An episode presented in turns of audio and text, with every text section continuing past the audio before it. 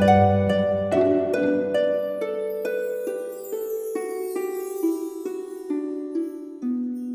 イルセラピーでバラ色の人生。宇宙とつながるミオラジオ。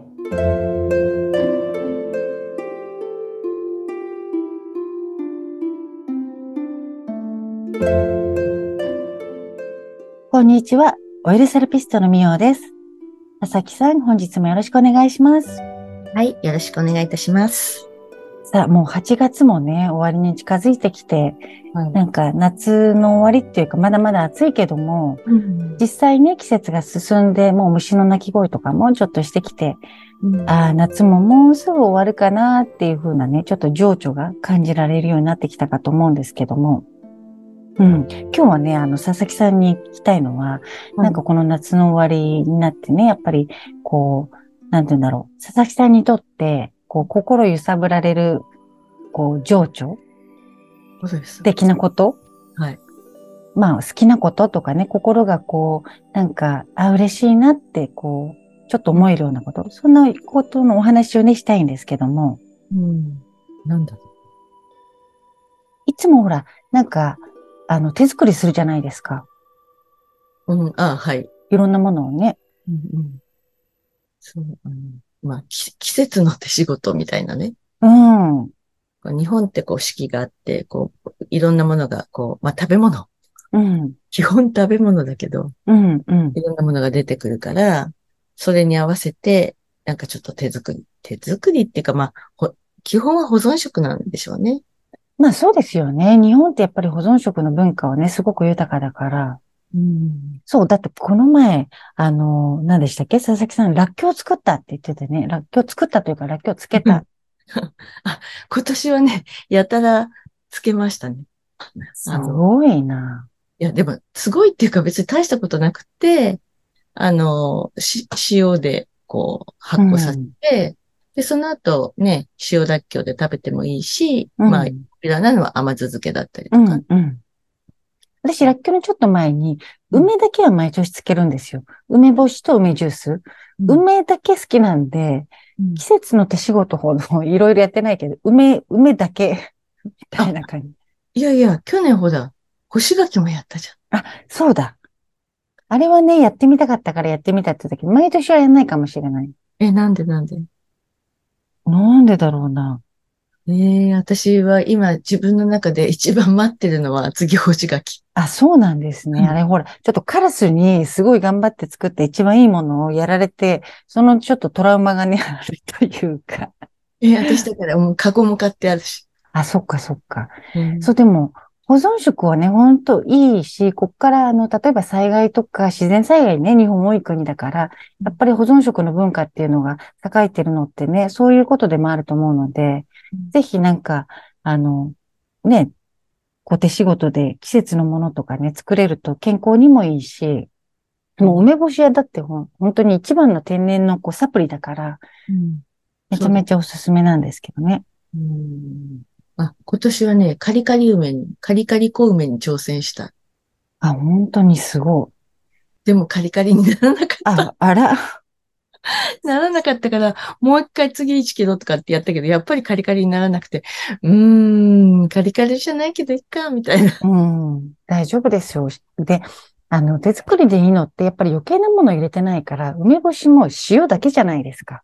うん、そうですで、ね。梅酢が上がってきてね、梅酢はまた別に使ったりとかもできるし、うんね。でも本当佐々木さんのその季節のね、あの手仕事もそうだし、らっきょうとか、あと、いつも米粉のシフォンケーキを作ってくださったりとか、やっぱりすごく手作り好きなんだなっていうのがあって、なんかそれすごい、あの、なんかこう、豊かな、はい。なんか生活の豊かさみたいのを感じますね。そう、え、結構だから、なんでっていう疑問があるみたい。え、それいつやるのみたいな。うん。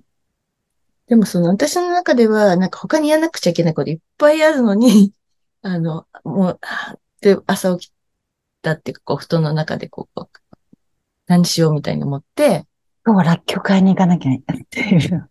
そう、らっきょうもね、ほら、あ、こういうなかなかいいらっきょうが出てこないわけですよ、東京はね。うん。あ、そうなんですね。でもすごいみんな期間が短いんですよ。うん。そうですよね。だからこそ季節のもんですよね。うん。だからそういろいろ、あなんかもうお庭とか畑とかやってる人がいたら、赤じそをこういうふうに栽培してほしいなとか、こういろんなこと思うんだけど、うん。ハーブとかもね、たくさんこう、植えてくれたらいいなとか思うけど、まあそう、そういう合間を縫って、そういうなそうなものを買って、うん。で、買ったらもうすぐやらなくちゃいけないから、うん。本当そうですよね。気になって気になってって。そう、でも本当になんて言うんだろう。あの、義務感でやるんじゃなくって、例えば、まあ仕事は仕事でね、ある、ある程度のもちろん義務感を持たなきゃいけないわけだから、でもなんかそれ以外に、やっぱり生活の中で、その、なんて言うんだろう、本当に、い彩りをこうね、良くするっていうか、食べるものだったり、あと私、そのね、梅以外に自分のこう好きなもの、まあ情緒を揺さぶるというか、インテリアいじるの好きで、そういえば今思い出したんですけど、なんか結構壁とかもね、塗っちゃったりする、したこともあるし、うん。本当にそろそろこのライトをちょっと違う風に変え、変えようかなとか、うん。あの、そういうのをいじるのが大好きで、配置を変えたりとかね、ちょっとテーブルとソファーの位置を変えるとか、意外とやるんですけども、なんかやっぱり女性ってね、その生活がこう、なんて言うんだろう、美しいものに囲まれる。で、季節の美味しそうな、その季節の新鮮なものに、うん。こう、なんていうんだろう、触れて、それで手作業するとか、なんか自分のこう、体だったり、住んでる空間が心地いいものにするっていうのは大好きですよね。うん。なんかそういうふうに変えて、別に、こう、こうすると必ずこうなるとか、うんあ、の、うん論理的にこう、なんかこう、動線がどうのこうのとかっていうんじゃなくって、うん。こう、見てるこう、景色が変わるだけで、気持ちがこう、なんかこう、ゆゆったりするとか、うん。あの、まあ、ご機嫌になるっていうことなんだけど、本当それ大事だからね。玄関入ってきて、やっぱり自分の好きなアートが一個あるとか、やっぱり綺麗な玄関。うんうん。うんで、やっぱりね、あの、本当に断捨離の時も話したけど、やっぱり家の中が綺麗であるっていうね、掃除が行き届いてたり、清潔っていうのは、絶対運気にも関わってくると思うのでね。そうですね。うん。あの、風水の人からこう聞くと、もう家の中が綺麗に掃除がされていて、整ってれば、もう半分以上その OK だって言うんです。ねえ、あ、そうなんですね。水回りとかもどこに大事だしね。うんとかね。うんまあ、なかなか東京だと東西南北でベストな方向ってね、に何かを置くっていうのは難しいけど、それでもやっぱり綺麗に清潔にしておくっていうのは多分運気アップですよね、これは。うんうんなんか余計なことに惑わされないっていう感じもするじゃうないですか。ん、うん。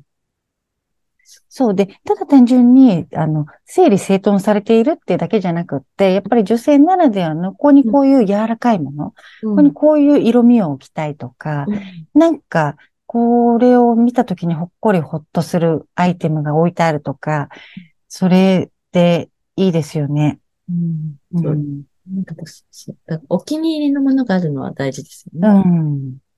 で、私、まあ、普段行くことはないですけど、何かちょっと、あの、男性が住まわれてるおお宅に行った時に、やっぱり殺風景？男性の部屋ってね、うん。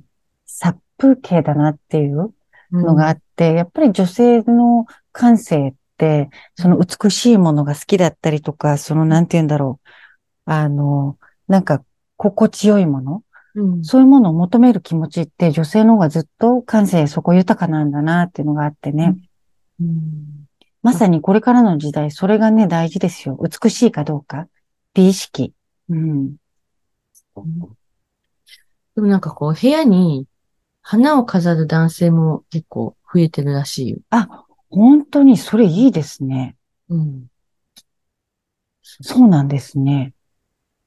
だから、すごくいいと思い花をます。飾るっていう気持ち、うん飾ろうっていう気持ちも、だけでもいいし、うん。で、ちょっと本当に飾ってみると、なんかね、癒されるっていうかね。